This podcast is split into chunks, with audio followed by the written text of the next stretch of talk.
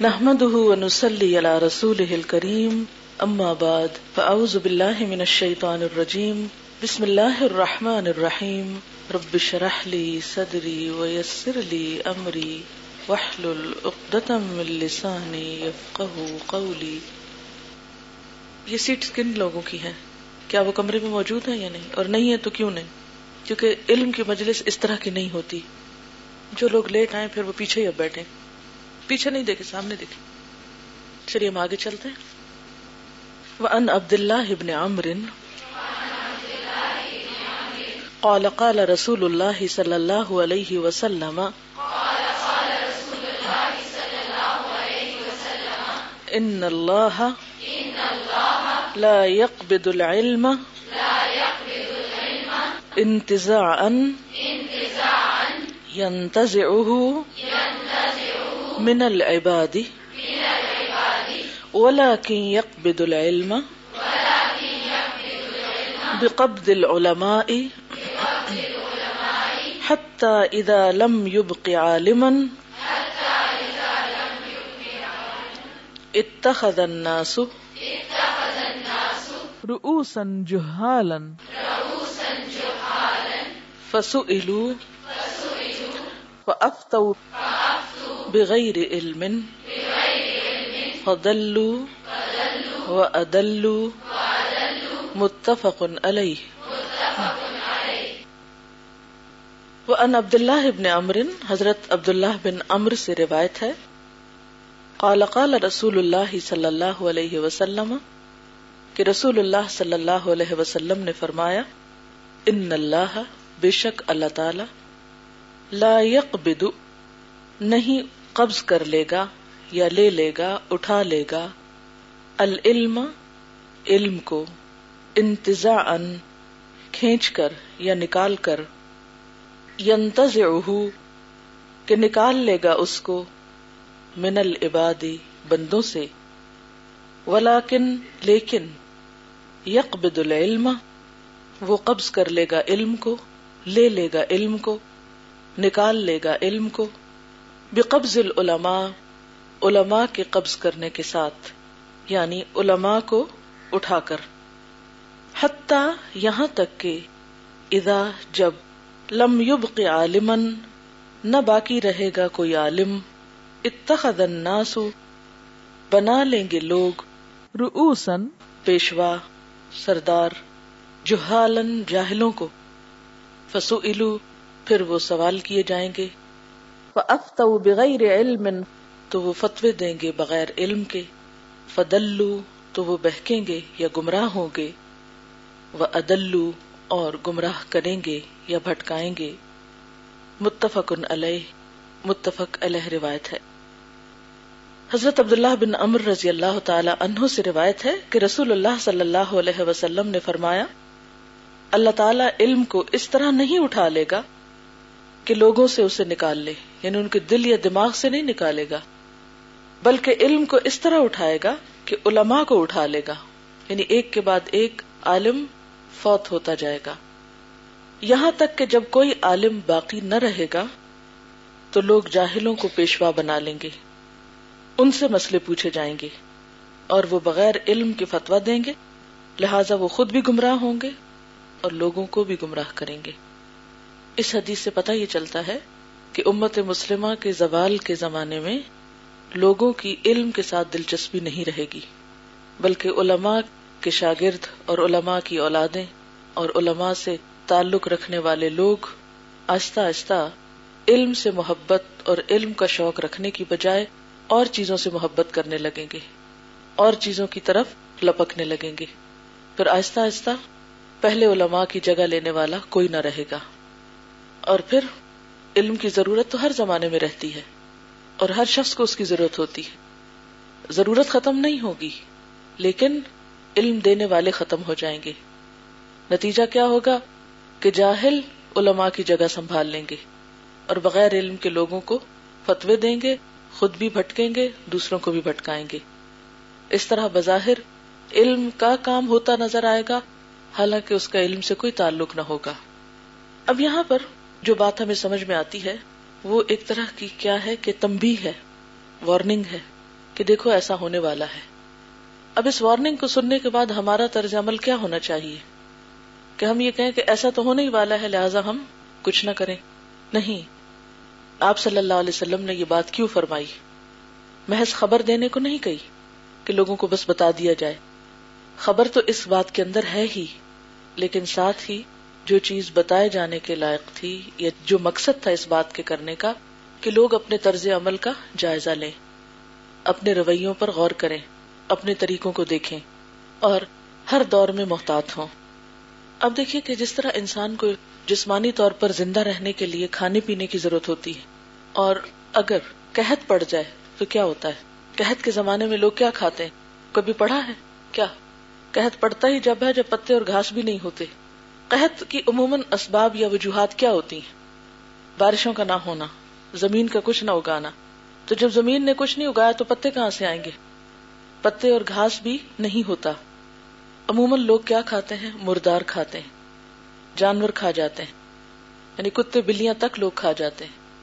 وہ تمام جانور جن کو عام دنوں میں نہیں کھایا جاتا یا جو حرام کے درجے میں آتے ہیں، وہ ان دنوں میں بھی لوگ کھاتے ہیں کیونکہ انہیں اپنی جان بچانی ہوتی پھر ایسا بھی ہوتا ہے بعض اوقات کہ لوگ دوسرے مرے ہوئے انسان یعنی قحط کی وجہ سے، بیماری کی وجہ سے جو لوگ مر جاتے ہیں، ان کو بھی کھانے لگتے ہیں۔ ان کے گوشت سے پھر اپنے پیٹ کی آگ بجھاتے ہیں۔ اسی طرح، جس طرح جسمانی زندگی کے لیے کھانا پینا ضروری ہے، اور انسان کو اگر صحیح کھانا نہیں ملتا، تو وہ اپنے آپ کو زندہ رکھنے کے لیے کیا کرتا ہے؟ بیکار چیزیں کھانے لگتا ہے۔ بالکل اسی طرح انسان کی روحانی زندگی کے لیے، انسان کی ایمانی زندگی کے لیے علم ضروری ہوتا ہے۔ اور جب لوگوں کو صاف چشمے سے نہیں ملتا کچھ، تو وہ کیا کرتے ہیں؟ گدلے پانی کے پاس ہی چلے جاتے ہیں۔ اور گندا پانی پی کے پھر کیا نتیجہ نکلتا ہے؟ خود بھی بیمار ہوتے ہیں اور آگے بھی بیماری پھیلاتے ہیں۔ عموماً حیضہ وغیرہ کیوں ہوتا ہے؟ یعنی کوئی گندی چیز کھانے سے ہی ہوتا ہے۔ اب ایک شخص کو اگر حیضہ ہوتا ہے اور نتیجہ کیا نکلتا ہے؟ وہ صرف اس کو نہیں ہوتا، بلکہ اس کے جراثیم دوسروں تک پہنچتے ہیں اور پھر وہ وبال پھیل جاتی ہے۔ حیضہ وبائی بیماری ہے نا؟ تو بالکل اسی طرح انسان جب درست علم حاصل نہیں کرتا یا اس کے علم حاصل کرنے کے صحیح سورسز باقی نہیں رہتے، سکھانے والے باقی نہیں رہتے، تو لوگ پھر جو ہلا کے پاس سیکھنے کو جاتے ہیں، جن کو نہ کوئی لفظ بولنا آتا ہے نہ ہی لکھنا آتا ہے، نہ ہی اور ان کی کوئی سمجھ اور حکمت ہوتی ہے۔ تو نتیجہ کیا ہوتا ہے؟ کہ وہ خود بھی بھٹکے ہوئے ہوتے ہیں اور دوسروں کو بھی بھٹکانے لگتے ہیں۔ مقصود اور کنکلوژ کیا ہے؟ کرنا کیا چاہیے ایسے موقع پر؟ یعنی آپ صلی اللہ علیہ وسلم نے یہ نہیں فرمایا کہ جب ایسا ہونے لگے تو بس پھر ہونے دینا۔ آپ نے تو ایک سچویشن بتائی کہ ایسا ہوگا، تو پھر ایسے موقع پر ہمیں کرنا کیا چاہیے؟ ہونے دیں۔ یہ تو آپ نے چونکہ بتایا ہوا کہ ہوگا تو یہ تو ہونا ہی تھا، بس ہو گیا اور ہو رہا ہے، بس ٹھیک ہے۔ یہ ہے حدیث کا مطلب؟ کیا مطلب ہے پھر؟ کہ مثلاً اگر کہیں قحط پھیل جاتا ہے یا بیماری پھیل جاتی ہے، یہ تو ایسے نا جیسے ایک ڈاکٹر اگر یہ کہے کہ ایک وقت آئے گا کہ لوگوں کے پاس کھانے کو کچھ نہیں ہوگا، پھر یوں بیماری پھیلے گی۔ جیسے حضرت یوسف علیہ السلام نے خواب کی تعبیر دی تھی۔ وہ جو بادشاہ نے خواب دیکھا تھا کہ سات پتلی گائے ہیں اور سات موٹی گائے ہیں، ایک وقت آئے گا کہ سات سال تک تم وہی کھاؤ گے جو پہلے تم نے جمع کر کے رکھا ہوگا۔ تو اس پر انہوں نے جو تعبیر کی تھی، تو صرف تعبیر تو نہیں بتائی تھی۔ ساتھ کیا بتایا تھا؟ حل بتایا تھا، علاج بتایا تھا کہ ایسے موقع پر پھر کیا کرنا ہوگا۔ تمہیں اپنی گندم کو محفوظ رکھنا ہوگا۔ اور محفوظ کرنے کا طریقہ یہ ہے کہ تم اس کو، اس کے خوشوں سے مت نکالو۔ تو آئندہ سات سال کے لیے وہ پرزرو رہے گی۔ اس کو کیڑا وغیرہ نہیں کھائے گا۔ ورنہ تو یہ ہوتا نا کہ آپ گندم کو اگر نکال لیں تو اس کے چھلکے سے تو اس کو گن کھانے لگتا ہے۔ زیادہ عرصہ تک اس کو باقی رکھنا مشکل ہوتا ہے۔ اس کی حفاظت کرنا مشکل ہوتا ہے۔ تو مفہوم اس کا یہ ہے کہ آپ صلی اللہ علیہ وسلم نے امت کی نلائقی اور امت کے زوال کی طرف اشارہ کر دیا ہے۔ اب ہمارا کام کیا ہے کہ اس بات کو پہچان کر ہم کیا کریں؟ اس کا حل سوچیں، اس کا علاج کریں۔ کیونکہ آپ نے یہ نہیں فرمایا کہ پھر تو حال بدلے گا ہی نہیں۔ یہ نہیں آگے کہا ہوا۔ تو حال کیسے بدلے گا؟ جیسے قحط پھیلتا ہے تو قحط کا علاج ڈھونڈنا پڑتا ہے نا؟ بیماری کا کوئی علاج ہوتا ہے نا؟ ایسی چیزوں کا علاج کیا ہے؟ کیا کرنا چاہیے ہمیں؟ علم نمبر ایک سیکھنا چاہیے، نمبر دو پھیلانا چاہیے۔ یہ تو ہم نے مان لیا کہ علم پھر ہمیں سیکھنا چاہیے اور حاصل کرنا چاہیے۔ کیا آپ کو پتا ہے کہ علم حاصل کرنے کے لیے کیا کرنا پڑتا ہے؟ کوشش کرنی پڑتی ہے۔ اور کیا کرنا پڑتا ہے؟ کہتے ہیں، علماء کی عزت کرنی پڑتی ہے۔ اور کیا کرنا ہوتا ہے؟ اہل علم کی مجلس میں بیٹھنا چاہیے۔ اور کیا کرنا چاہیے؟ طلب، تڑپ اور کوشش ہونی چاہیے۔ ایک بڑی اہم چیز آپ مس کر رہے ہیں کہ جس کے بغیر یہ کام نہیں ہو سکتا۔ نیت تو ہوگی، ارادہ تو ہوگا، دعا بھی ہوگی۔ وقت کی پابندی ہاں اور سوچنے والے دماغ ہی نہیں رہے نا۔ دیکھیے، کچھ پانے کے لیے کچھ کھونا پڑتا ہے۔ کچھ قربانی کرنی چاہیے سیکریفائس جب تک آپ قربانی نہیں کریں گے آپ کچھ بھی نہیں پا سکتے۔ آپ کو پتا ہے کہ پچھلے علماء نے کیسی کیسی قربانیاں کی؟ آپ کو پتا ہے کہ وہ علماء کیسے بنے تھے؟ کبھی آپ ان کی لائف ہسٹریز پڑھیں اور پھر ہم اپنے آپ کو دیکھیں۔ آج بھی دنیا کے لیے بہت سی قربانیاں کرنے والے لوگ موجود ہیں، لیکن دین کے علم کے حاصل کرنے کے لیے ہم میں سے کون کتنی قربانی کرنا چاہتا ہے؟ کون کتنا وقت دینا چاہتا ہے؟ ہمارے پاس ایک لمبی لسٹ آتی ہے بہانوں کی جب ہمیں دین کا علم حاصل کرنا پڑتا ہے۔ یہی وجہ ہے کہ دین کے علم میں کوالٹی باقی نہیں رہی، روح باقی نہیں رہی، جان باقی نہیں رہی، کیونکہ نہ وہ محنت ہے اور نہ وہ قربانی ہے۔ چلیے، قربانی کس چیز کا نام ہے؟ قربانی میں کیا ہے؟ مثلاً ہاسٹل کے کچھ لوگ گھر چھوڑ کر آئے یہ ایک قربانی ہے لیکن ساتھ ساتھ ان کو افسوس بھی ہے، وہ تو ایک قدرتی بات ہے۔ آپ کو معلوم ہے کہ امام بخاری نے کتنے سال کی عمر میں گھر چھوڑا تھا اور کتنے سال بعد ان کی کتاب لکھی گئی تھی؟ سولہ سال بعد۔ ہم میں سے کتنے لوگ ہیں جنہوں نے اس راستے میں سولہ سال لگائے ہوں؟ ہیں؟ نہیں ہے جب وہ قربانی ہی نہیں ہے، وہ وقت ہی نہیں ہم دینا چاہتے، وہ محنت ہی نہیں کرنا چاہتے، تو خود بخود تو کام نہیں ہوگا۔ اور قربانی میں کیا آتا ہے؟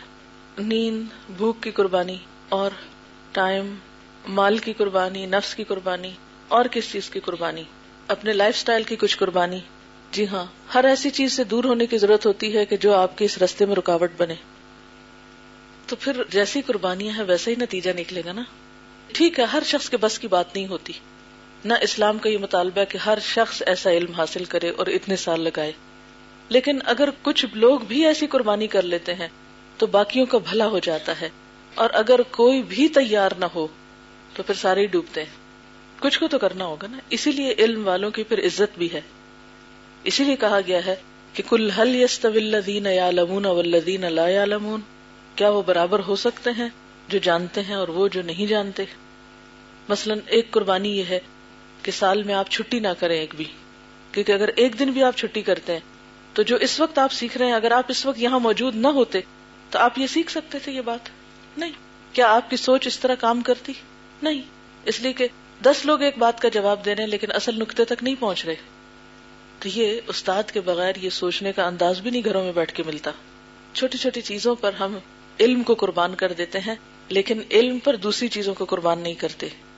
تو اپنے آپ سے پوچھئے کہ کیا علم کی خاطر میں دوسری چیزیں قربان کر سکتی ہوں؟ یا دوسری چیزوں کی خاطر علم کو قربان کرتی ہوں؟ کیا کرتے ہیں آپ؟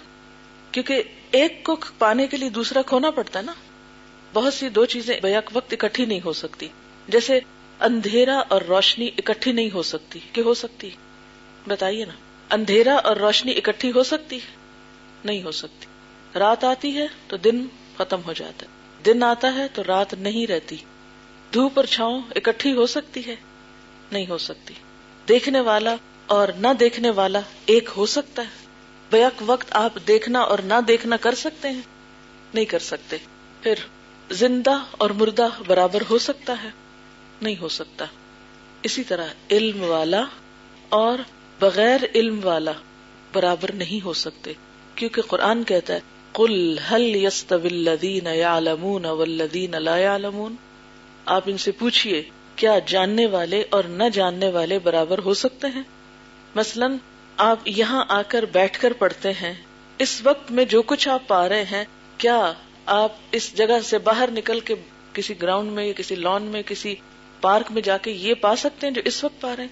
ہاں پارک میں جانے کے اپنے فائدے ہیں، وہاں جا کر آپ انجوائے کر سکتے ہیں، آپ سیر کر سکتے ہیں، آپ ایکسرسائز کر سکتے ہیں، آپ کی صحت اچھی ہو سکتی ہے، اس کے فائدے ہیں اپنی جگہ پارک میں جانے کے بھی۔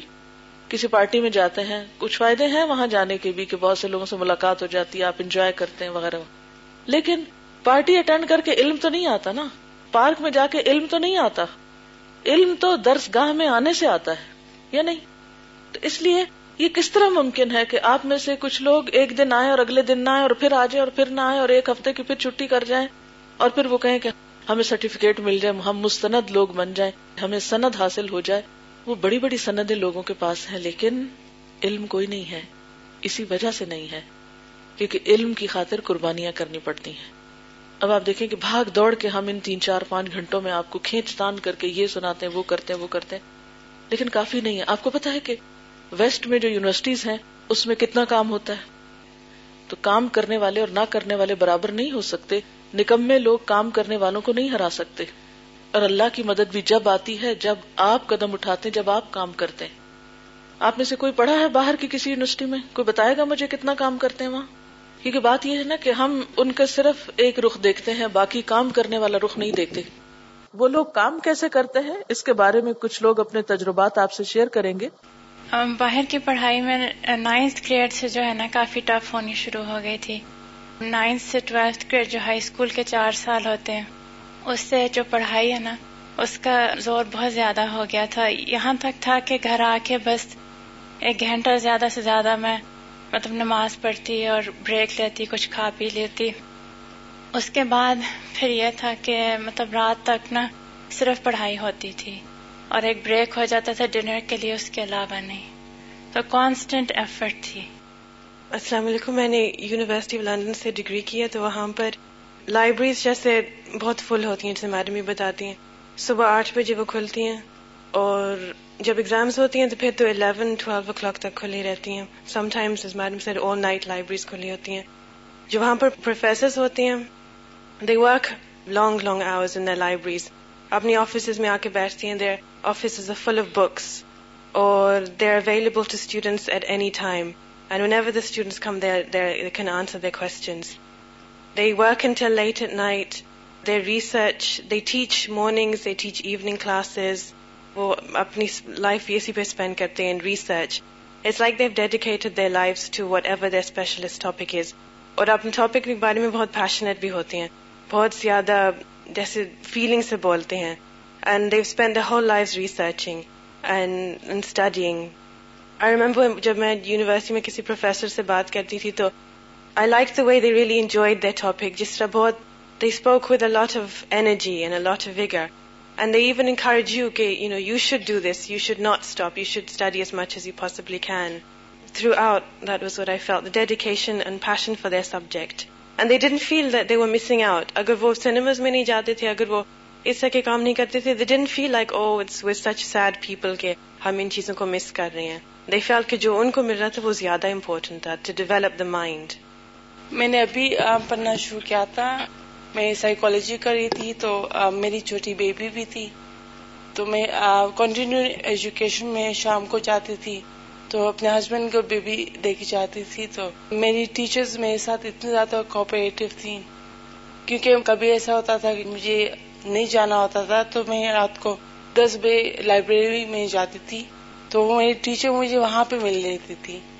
تو اس کے علاوہ مجھے وہ پہلے کام دیتی تھی لیکن کام بہت زیادہ کرنا ہوتا تھا۔ کبھی مجھے رات کو چار بجے تک جاگنا ہوتا تھا۔ لیکن اس میں ٹیچرز کی زیادہ ہوتی ہے۔ کوپریشن کی وجہ سے، ان کی انکریجمنٹ کی وجہ سے میں نے بہت زیادہ سیکھا۔ اور ابھی بھی نائن منتھس کی بیبی ہے۔ اور میں نے تین کورسز اکٹھے لیے ہوئے تھے۔ جب میں نے اپنی ٹیچر کو بتایا تو شی واز لائک کہ آپ نے کیسے لے لی ہے نا؟ میں آپ کو بہت زیادہ ہیلپ کروں گی۔ آپ کو کبھی بھی کچھ کام ہو you can call me at home you can come to my house اور you can mail me in the library تو she was always there to help me میرے ایک سر تھے فلاسفی کے. Being a male I mean I was like تھوڑا سا میں ان سے ہچکچاتی تھی، لیکن ہی نیو کہ میں مسلم ہوں.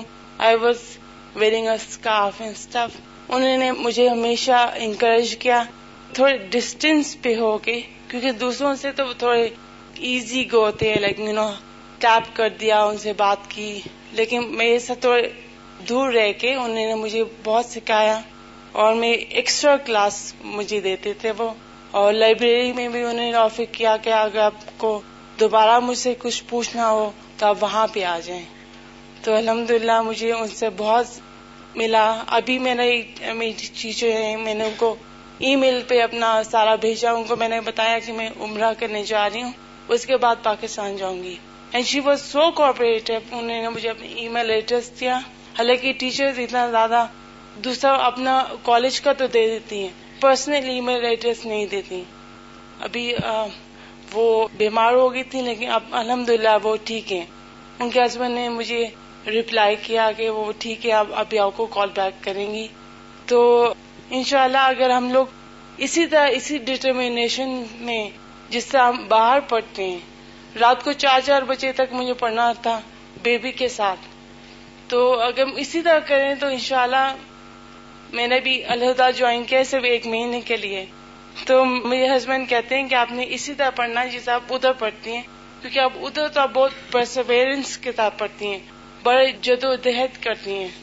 تو ادھر یہ بھی کریں گی آپ بے شک یہ مہینہ ہے تو آپ انشاءاللہ بہت گین کریں گی تھینک یو السلام علیکم۔ میں نے اکاؤنٹنسی کا پروفیشنل کورس کی ٹیوشن لی تھی انگلینڈ کے دو سال وہاں پڑھا تھا، ایک یونیورسٹی میں۔ سب سے پہلی چیز جو مجھے وہاں اسٹرائک کی تھی، وہاں پہ وقت کی پابندی تھی کہ وہاں پہ آپ، یہ ان امیجنیبل تھا کہ کوئی میٹنگ کا ٹائم ہو اور کوئی لیٹ آئے۔ اور اگر کوئی لیٹ آئے تو اس کو بہت برا سمجھا جاتا تھا۔ اور اس کے علاوہ مجھے جو ایک بات یہ اسٹرائک کی تھی کہ ہم لوگ صرف امتحانوں تک جب امتحان کا ٹائم آتا ہے تو بہت پڑھنے لگ جاتے ہیں، سارا سال ہم اتنا نہیں پڑھتے۔ لیکن وہاں پہ اسائنمنٹ سسٹم تھا، اس میں یہ ہوتا تھا کہ امتحانوں کا جب نہیں بھی ٹائم ہوتا تھا تو پھر بھی آپ پورے سال آپ کو پڑھنا پڑتا تھا بہت زیادہ، اور صرف ٹیکسٹ بکس ہی نہیں، بلکہ خود اپنی ریسرچ کرنی ہوتی تھی لائبریری جا کے۔ تو لائبریری جانا، خود سے اپنا مطالعہ بڑھانا ریسرچ کرنا، یہ سب باتیں ہمارے سسٹم میں نہیں ہے لیکن وہاں پہ اس پہ بہت زور دیا جاتا ہے۔ اور اس کے علاوہ ٹیچرز بھی خود بہت زیادہ ڈیڈیکیٹڈ تھیں۔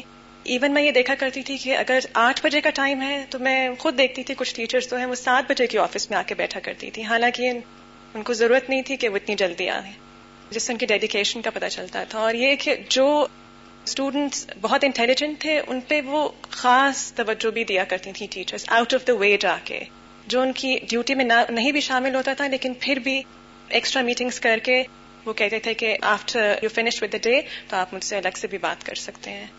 لیکن ایک چیز میں نے یہ نوٹ کی تھی کہ وہاں پہ وہ ادب و آداب نہیں ہیں جو کہ ہمارے یہاں ہیں، استاد اور شاگرد میں۔ جیسے اگر ٹیچر کا نام جان ہے تو جان کہہ کے بلائیں گے۔ بیٹھے ہوئے ہیں تو پاؤں پھیلا کے بیٹھے ہوئے ہیں۔ تو میں یہ سوچتی تھی کہ ان کو اسلام جیسی نعمت مل جائے تو ابھی یہ لوگ جس مقام پہ پتہ نہیں کہاں سے کہاں پہنچ جائیں۔ السلام علیکم۔ میں نے تھوڑے عرصے ایک این جی او کے ساتھ کام کیا تو انہوں نے ہی مجھے تھوڑا سا ٹریننگ کے لیے باہر بھجوایا۔ میں گئی باہر۔ تو وہاں جو ہاسپٹلس کا نظام میں نے دیکھنا تھا اور ایز اے ڈائٹیشین جو ہے میں نے ان سے سیکھنا تھا اور یہاں آ کے ان کے ہاسپٹلس میں، پاکستانی ہاسپٹلس میں وہی نظام چلانا تھا۔ تب امیجن کرے کہ ہمارے دو ہفتے کی ٹریننگ کلاس تھی اور اس میں ہم لوگ چوبیس گھنٹے میں بائیس گھنٹے جو ہے کام کرتے تھے اور دو گھنٹے سوتے تھے۔ I mean half of hours کی اب ففٹین ففٹین منٹس کی بریک ہوتی تھی اور وہ وہ ہم نے کام کیے ان کے آفیسرس کے ساتھ مل کے کہ ہم لوگ عام زندگی میں سوچ بھی نہیں سکتے۔ کیونکہ ریسرچ ورک اتنا مشکل ہوتا ہے کہ آپ کو جو ہے نیوٹریشن کا ریسرچ آپ کس طرح پتا چلے گا ویسٹ پروڈکٹ سے۔ اور امیجن کریں وہ ہمارے ٹیچرز اتنے سینئر پروفیسر جو ہیں، وہ خود جو ہے وہ ڈنک اور یہ یورین جو ہے وہ ہمیں اس کو ٹریٹ کرنا پڑتا تھا اور ہم وہ پیپٹ سے اس کو سک کر ہوتے تھے اور یہ ہم پاکستان میں سوچ بھی نہیں سکتے کہ ہم کتنے نخرے کریں گے اس چیز میں۔ لیکن فار دا ریسرچ پرپز مطلب جس طرح ہم یہاں بات کرتے نا دلیل کے ساتھ، اللہ سبحانہ کہتے ہیں نا، بات کرو دلیل سے۔ تو میں کہتی ہوں کہ انہوں نے جو دلیل سے کام کیا نا، اس لیے وہ اس مقام پہ پہنچے۔ ریسرچ ورک ہر چیز میں ریسرچ ٹیکنالوجی اور ہم باتیں کرنے میں میں خود جو ہے، ہم لوگ باتیں کرنے میں تیز ہے اور کام کے وقت جو ہے، پھر ہمیں وہ میڈم جس طرح کہتی ہیں، بہانے یاد آتے ہیں۔ تو you have to work hard very work hard seconds انہوں نے میجر کیے ہوتے تھے، وہ ہمیں کہتے تھے کہ you are wasting ten second آپ نے اتنی دیر میں سک کیا یہ آپ کیا کریے؟ فٹافٹ ایک سیکنڈ میں اس کو مطلب پپٹ میں چڑھائیے اور ایک سیکنڈ میں آپ پروجیکٹ کریے۔ اور ان کے سیکنڈز کاؤنٹ ہوتے ہیں اور ہم لوگ گھنٹوں کے گھنٹوں ضائع کر دیتے ہیں، باتیں کریں گے لمبی لمبی۔ وہ لوگ بہت زیادہ میڈم جو ہے نا ٹائم کانشیس جتنی اس قوم نے ٹائم کو ویلو کیا نا، پھر اللہ نے انہوں نے عزت بھی اسی طرح دیا اور ہم بھی انشاءاللہ وہی کریں گے۔ ہم تھوڑا سا کام کر کے اپنے آپ کو اتنا مظلوم سمجھنے لگتے ہیں۔ اتنا اپنے اوپر ترس کھاتے ہیں اور سب سے ترس چاہتے ہیں کہ ہر کوئی ہم پہ ترس کھائے۔ کبھی اس سے توجہ لیں گے، کبھی اس کے آگے ہائے ہائے کریں گے، کبھی اس کو رونا دھونا کریں گے۔ تو اللہ کسی قوم کی حالت نہیں بدلتا جب تک کہ لوگ خود اپنا حال نہیں بدلتے۔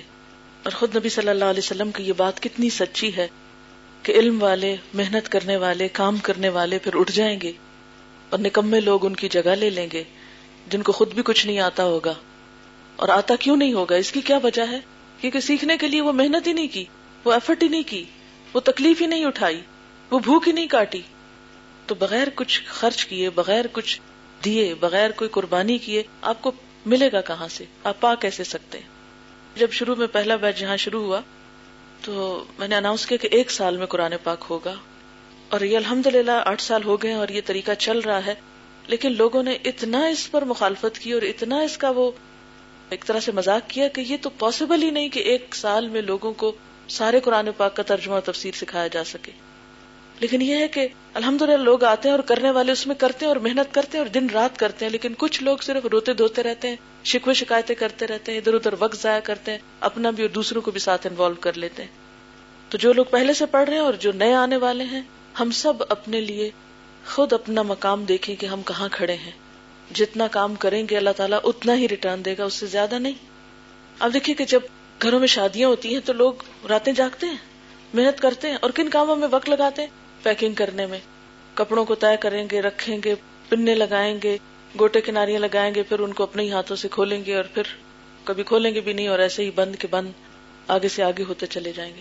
بہت سے بیکار کاموں کے لیے ہمارے پاس بہت سا وقت ہے، لیکن کسی مفید کام کے لیے جب بھی کوئی موقع آتا ہے تو ہم اس وقت گھڑی دیکھنے لگتے ہیں، دائیں بائیں دیکھنے لگتے ہیں کہ کس وقت جان چھوٹ جائے۔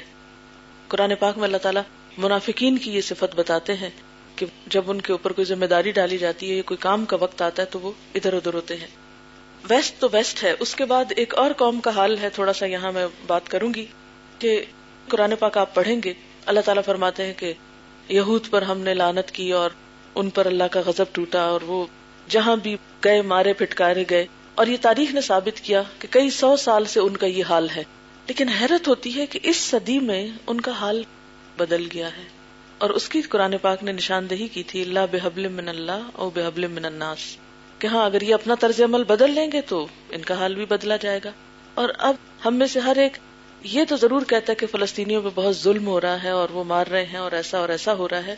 لیکن ہم کیوں نہیں سوچتے کہ اسرائیل کی ریاست چاروں طرف سے دشمنوں میں گری ہوئی ہے؟ مسلمانوں کے این کلیجے کے بیچ میں ہے۔ اور وہ ہر طرح کا ظلم ڈھانے کے لیے تیار ہیں اور ڈھا رہے ہیں اور چاروں طرف مسلمانوں کے ہوتے ہوئے ان کو کوئی پکڑ نہیں پا رہا۔ یعنی خود سوچیں کسی ایک شخص کا ہی سوچ لیں۔ مثال، کہ ایک شخص جو چاروں طرف سے دشمنوں میں گرا ہوا ہو، وہ کیسے جرت کر رہا ہے کہ وہ اس کو بھی ستا رہا ہے اور اس کو بھی پریشان کر رہا ہے؟ ایک قوم جو چاروں طرف سے دشمنوں کے بیچ میں ہے، وہ کس طرح سروائو کر رہی؟ کبھی سوچا ہم نے؟ ہم بہت کم سوچتے ہیں۔ اس کے پیچھے کیا چیز ہے؟ اس پر بھی ہمیں غور کرنے کی ضرورت ہے۔ یہ میرے سامنے ایک آرٹیکل ہے۔ ہیبرو یونیورسٹی کا، کہ وہ کس طرح کام کرتے ہیں. یہ آرٹیکل میں ایز اٹ از پڑھوں گی. گلابی رنگ کی اس خوبصورت عمارت کا نام ٹرو مین ریسرچ انسٹیٹیوٹ ہے. اس کے حسن کے علاوہ اس کی سب سے بڑی خوبی یہ ہے کہ اس سے منہ موڑ کر کھڑے ہوں تو پورا شہر ایک بڑی تصویر کی طرح نظر آتا ہے. دائیں طرف اور سامنے جدید شہر، بائیں طرف قدیم شہر کے مناظر. خاکی رنگ کی عمارتوں میں گھری ایک سنہرے گمبد والی عمارت آپ کو فوراً متوجہ کرے گی. اس عمارت کا حسن سادگی پچھلی نصف صدی کا منظر دیکھنے والوں کو چند لمحوں تک مسحور کیے رکھتا ہے۔ گمبد سخرا کا یہ حسن ہی بیت المقدس کی عالمی پہچان اور سیاحوں کے لیے سب سے بڑا انعام ہے۔ قدیم شہر کی ہر عمارت، ہر گلی، ہر کوچا اپنی داستان ضبط کیے پورے وقار اور حوصلے سے کھڑا ہے۔ لیکن یہ آپ کی شناخت کرتے ہی ایک سوالیہ نشان میں تبدیل ہو جاتے ہیں۔ امت مسلمہ کے ہر فرد سے یہ شہر سوالیہ نشان لیے ملتا ہے۔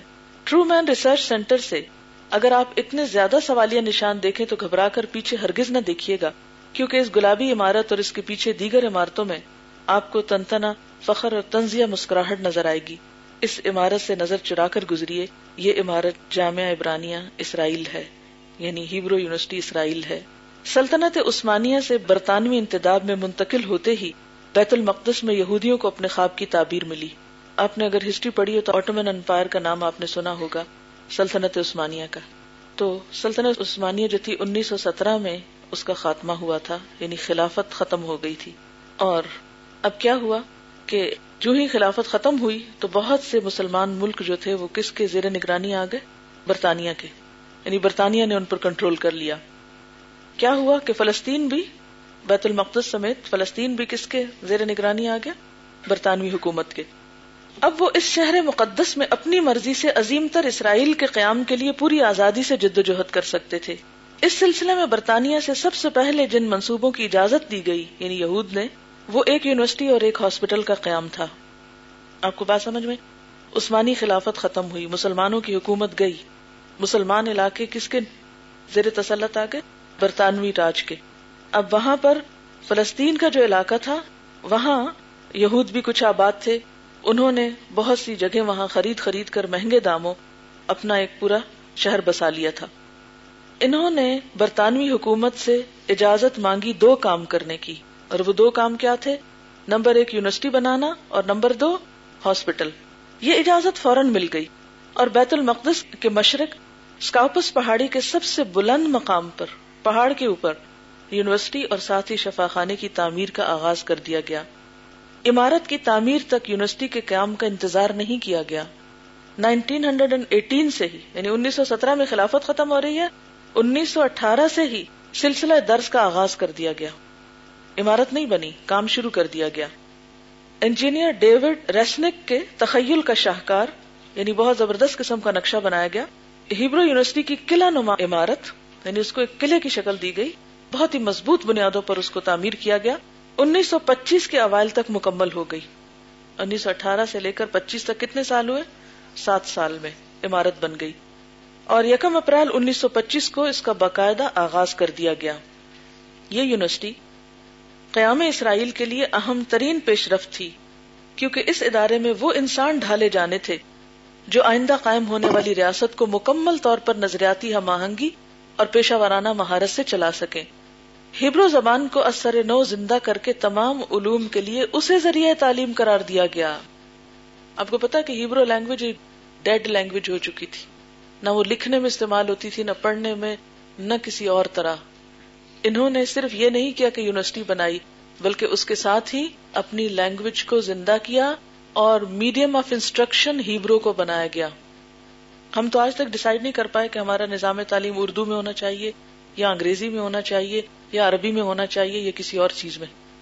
ہمارے تو ایک ہی ملک میں کئی دھارے بہ رہے ہیں، لیکن وہاں انہوں نے کیا کیا؟ یونیورسٹی کے قیام کے ساتھ ہی ہیبرو لینگویج کو زندہ کیا۔ ایسا کیوں کیا؟ تاکہ نئی نسل علوم و فنون کی روح تک پہنچ سکے اور غیر زبان سیکھنے کی اضافی محنت کے علاوہ ہر طرح کی بیرونی تہذیب سے بھی محفوظ رہ سکے۔ یعنی جب اور زبانیں سیکھیں گے، اوروں میں پڑھیں گے، تو اپنا کلچر محفوظ نہیں رہے گا۔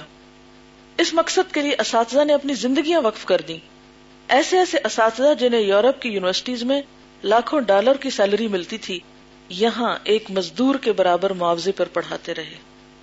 یعنی ایک مزدور کا معاوضہ کیا ہوتا ہے؟ جیسے ہمارے ملک میں دو تین ہزار ہوتا ہے مہینے کا۔ وہ لوگ جن کو امریکہ میں ہزاروں ڈالر یونیورسٹیز میں تنخواہ ملتی تھی، انہوں نے اپنی تنخواہیں، اپنی جگہ اپنی چیزیں چھوڑی اور اپنے مشن کے لیے آ کے مزدوروں جتنی تنخواہ لے کے کام شروع کیا۔ یہاں کے طالب علم دنیا سے نرالے تھے۔ کہ انہیں چھٹی کے لمحات گراں گزرتے تھے۔ چھٹی انہیں بہت مشکل لگتی تھی۔ جو لمحہ تعلیم و تربیت سے دور گزرتا، ان کے لیے احساس جرم کا باعث ہوتا کہ کیوں وقت ضائع کر دیا ہم نے۔ اور یہ احساس کچوکے لگاتا کہ ہم مستقبل کی نسل اور عظیم تر اسرائیل کے حصول کے مبارک مقصد سے غداری کر رہے ہیں اور اپنا فرض پورا نہیں کر پا رہے۔ اس یونیورسٹی کے اساتذہ اور طلبہ کی محنت کو دیکھ کر کئی ماہرین تعلیم نے اس خدشے کا اظہار کیا کہ انسانی برداشت سے اس قدر زیادہ کام لینے سے نتائج مثبت کی بجائے منفی نکل سکتے ہیں۔ یعنی یہ اب نارمل کام ہے جو یہاں ہو رہے ہیں۔ اتنا کام انسان نہیں کر سکتا اور نتائج منفی نکلے لیکن مخالفین کے لیے۔ جب 1948 کو اسرائیل کے قیام کا اعلان کیا گیا تو ریاست کے ہر شعبے کو سنبھالنے کے لیے ماہر ترین افراد کی فوج موجود تھی۔ یعنی جب ان کو اسٹیٹ ملی تو اسٹیٹ کا نظام چلانے کے لیے ایک نہیں، دو نہیں، ہر فیلڈ کے لیے ایک فوج موجود تھی۔ ایسے ماہرین جو اپنے فن کے ماہر اور اس ریاست کے نظریے کے عاشق تھے، نہیں، ایسے نہیں، اسرائیل بن گیا۔ اسرائیل کے قیام کے اعلان کے ساتھ وہی ہوا جس کا اندازہ تھا۔ پوری دنیا کے انصاف پسند ممالک نے اس دھاندلی اور ظلم کی مخالفت کی۔ پاس پڑوس کے ارب ممالک اس پہ چڑھ دوڑے اور اسلامی ممالک نے اسے تسلیم کرنے سے انکار کر دیا۔ ایسے حالات میں جبکہ ہر ہمسایہ دشمن تھا اور قیام کے پہلے دن سے لڑائی جاری تھی ایک نو مولود ریاست کا قائم رہنا صرف اس لیے ممکن ہوا کہ ہر چیز کی تیاری پہلے سے کر لی گئی تھی۔ ہر امکان پر کئی کئی بار سوچا گیا، ہر محاذ پر مقابلے کے لیے انتہائی ماہر افراد کی تیاری کا کام رب صدی سے جاری تھا یعنی پچیس سال سے تقریباً یہ سب کچھ ہو رہا تھا۔ اس لیے اسرائیل نے نہ صرف سرحدوں پر جاری ہر جنگ جیتی، بلکہ حقیقت یہ ہے کہ سفارت سے صحافت، تجارت سے تشخص یعنی آئیڈینٹی تک ہر محاذ پہ کامیابی حاصل کی۔ لیکن بدقسمتی یہ تھی کہ ساری کامیابی کو ممکن بنانے والا ادارہ ہیبرو یونیورسٹی آف دشمن کے علاقے میں تھا۔ یعنی جب ان کو اس ریاست ملی تو جو نقشہ بنا، اس میں وہ یونیورسٹی باہر رہ گئی۔ اگر جامعہ علی گڑھ اور جامعہ عثمانیہ قائم نہ ہوتی تو قیام پاکستان کا سوچا نہ جا سکتا تھا۔ یہ طے ہے کہ دوسری جنگ عظیم کے بعد مالی دباؤ کے باعث برطانیہ اس خطے کو چھوڑ جاتا، لیکن مسلمانوں کے لیے الگ ملک کا مطالبہ کرنے والے کہاں سے آتے؟ اس ملک کے لیے گلی گلی تحریک چلانے والے، اس مقدمہ کو انگریز کی میز تک پہنچانے اور دلیل سے بات کرنے والے کون دیکھ پاتا؟ پاکستان کے قائم ہوتے ہی یہ دونوں محترم ادارے ہماری سرحد سے باہر رہ گئے۔ اس سانے پر ہم بہت مچلے اور ہمارے محترم بزرگوں نے آنسو بہائے مگر صبر شکر کر کے بیٹھ گئے۔ جامعہ عثمانیہ جو قیام پاکستان سے قبل اردو میں پی ایچ ڈی تک کی تعلیم دے رہی تھی، ہندوستان کا حصہ بنتے ہی اس کا ذریعہ تعلیم انگلش کر دیا گیا۔ ہم نے خون کے آنسو بہائے لیکن صبر کر لیا اور اس کا آلٹرنیٹ کو تلاش نہیں کیا۔ لیکن اہل اسرائیل نے ایسا نہیں کیا کہ ہماری یونیورسٹی اب باہر چلی گئی۔ چلو صبر کر لیتے ہیں، اب کیا کیا جائے؟ یعنی یہ صبر نہیں ہوتا کہ اپنے مقاصد کو قربان کر لیا جائے۔ خیر، اب ہوا یہ کہ قیام کے اعلان کے بعد اردن سے جاری جنگ کے لیے جنگ بندی کا معاہدہ کیا گیا تو مشرقی بیت المقدس اردن کا حصہ قرار پایا۔ اب اسرائیل کے دونوں محترم اداروں حداسا شفاخانہ اور جامع ابرانیہ سے تعلق کی یہی صورت ممکن تھی کہ پندرہ دن میں ریڈ کراس تنظیم کا ایک قافلہ ضروری ادویات لے کر جاتا اور اشیاء ضرورت کی فہرست لے کر واپس آتا۔ وہ اس یونیورسٹی سے جدائی کیسے برداشت کر سکتے تھے جس نے عبرانی زبان کو نئی زندگی بخشی اور اپنی زبان میں جدید تر تعلیم کو ممکن بنا کر رٹو توتوں کی جگہ حقیقی ماہرین تیار کیے۔ ایسے ماہرین جو ہر امتحان میں پورے اترتے ہیں۔ وہ کب یہ برداشت کر سکتے تھے کہ ایسے ماہرین کو جنم دینے والی درسگاہ جس نے ملک کا حصول ممکن بنایا اس سے منہ موڑ لے اور آئندہ کی نسل میں کوئی ایسا ماہر نہ مل سکے جو اس ریاست کی تعمیر کا فرض انجام دے، اس مسئلے کا حل یہ نکالا گیا کہ مغربی بیت المقدس میں دونوں اداروں کو اثر نو قائم کیا جائے۔ انہوں نے کیا سوچا کہ جو ملک ہمیں ملا اس میں ہم دوبارہ بنا لیتے ہیں یہ دونوں۔ اور یہ کوئی مذاق نہیں تھا۔ اگلے اٹھارہ سال تک یہ دونوں ادارے بغیر کسی ایک چھٹی کے نئی عمارتوں میں ریاست کی خدمت کرتے رہے۔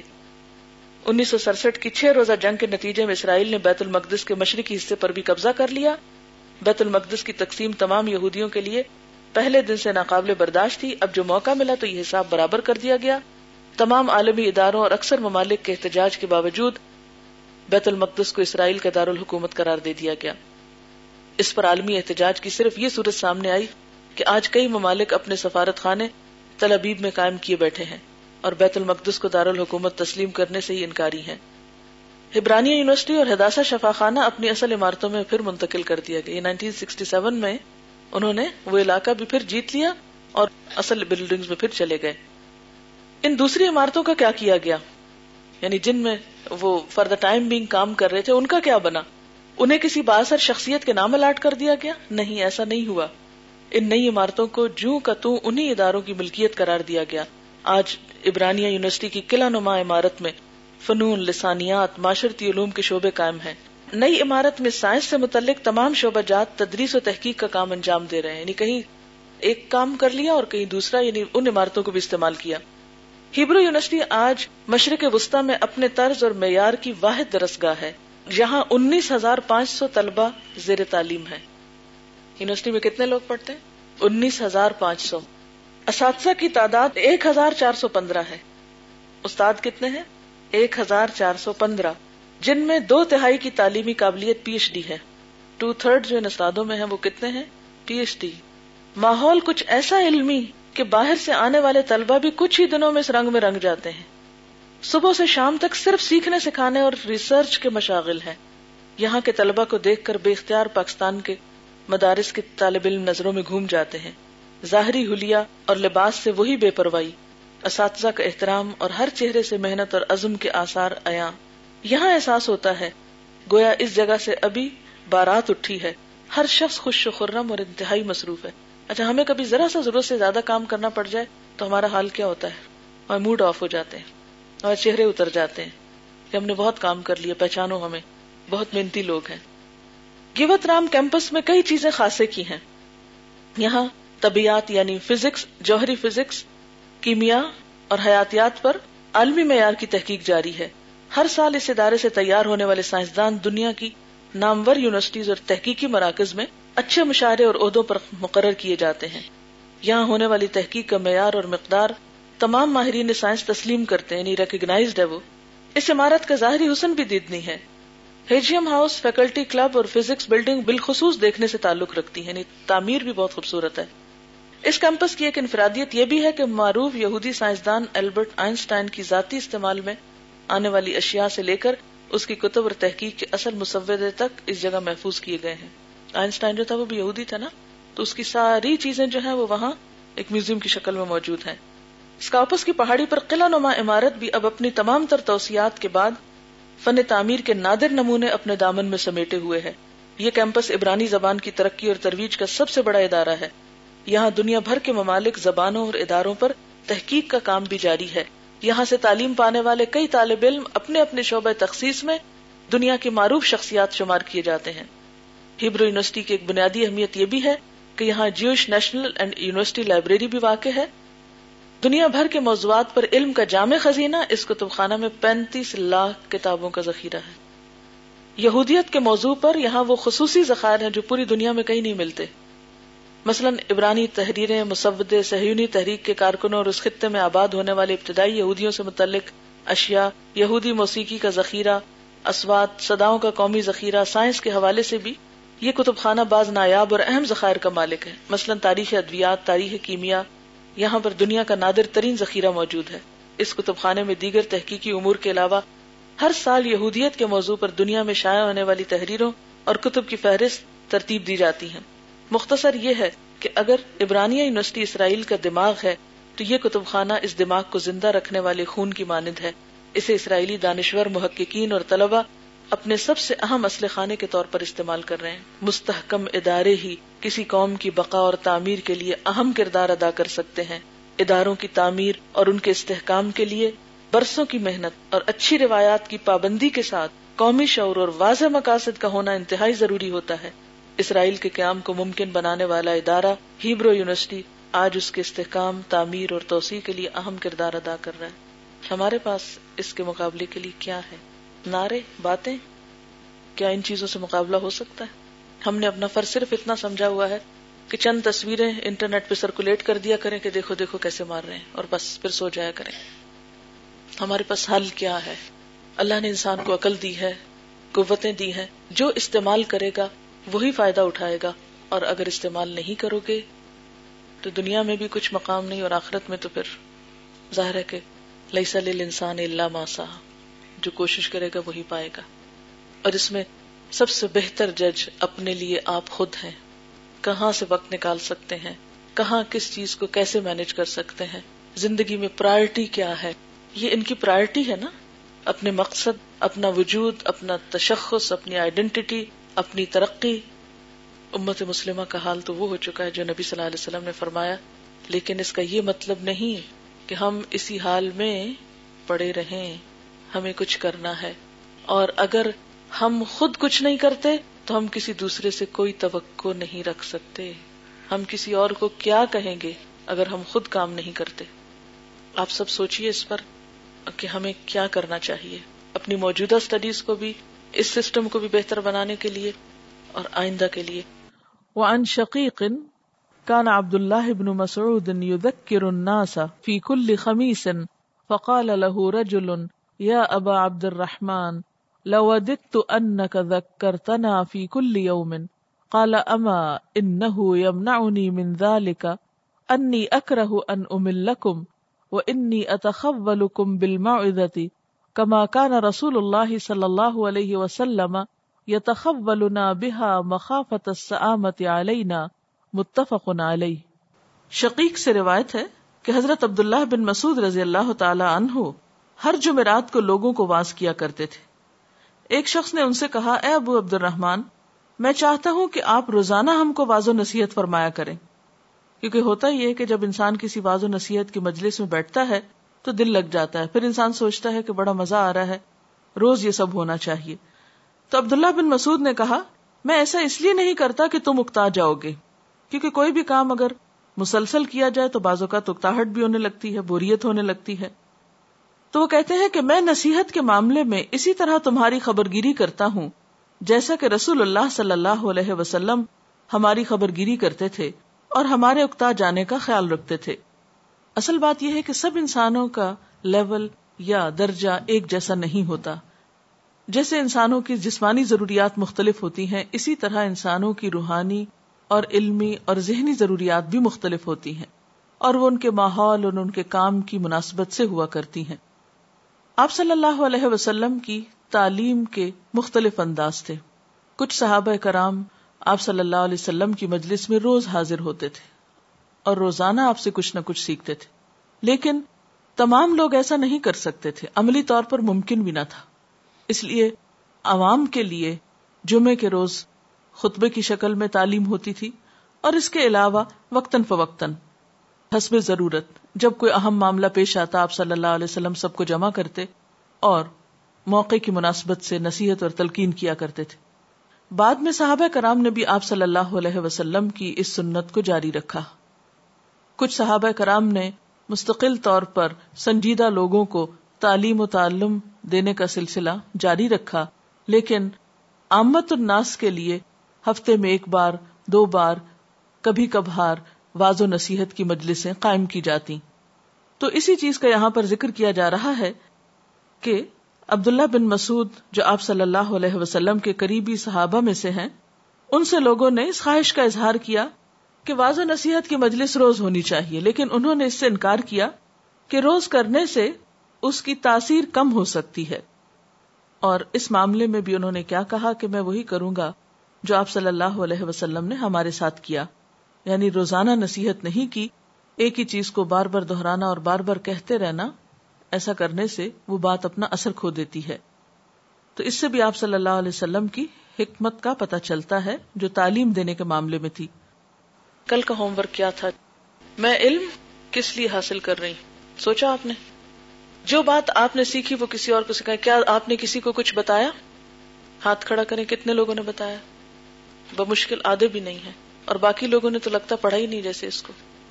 جو لوگ ہاسٹل میں ہیں، وہ یہ کام کس طرح کر سکتے ہیں؟ دوسرے کو بتا کر۔ یعنی کوئی چیز جو آپ نے پڑھی ہے ایکسپریس یور سیلف بتائیے، بتانے سے بتانا آئے گا۔ چاہے وہ آپ کی کلاس میں موجود تھے، انہوں نے سنی، لیکن آپ دوسرے سے کہ او میں تمہیں بتاتی ہوں، آج کیا پڑھا؟ جیسے آج یہ واقعہ پڑا ہے، اس واقعے کو بیس کر کے ہاسٹل میں لوگ ایکٹیویٹی کیا کریں گے؟ باقی لوگ تو گھروں میں جا کے کریں گے، ہاسٹل کے لوگ ایک دوسرے کو بتائے گا، دوسرا پہلے کو بتائے گا۔ پانچ منٹ اس کام کے لیے رکھے جو پڑھا ہے اس کو دوسرے کو ایکسپریس کرے اور بھی تو ایک کام دیا تھا میں نے۔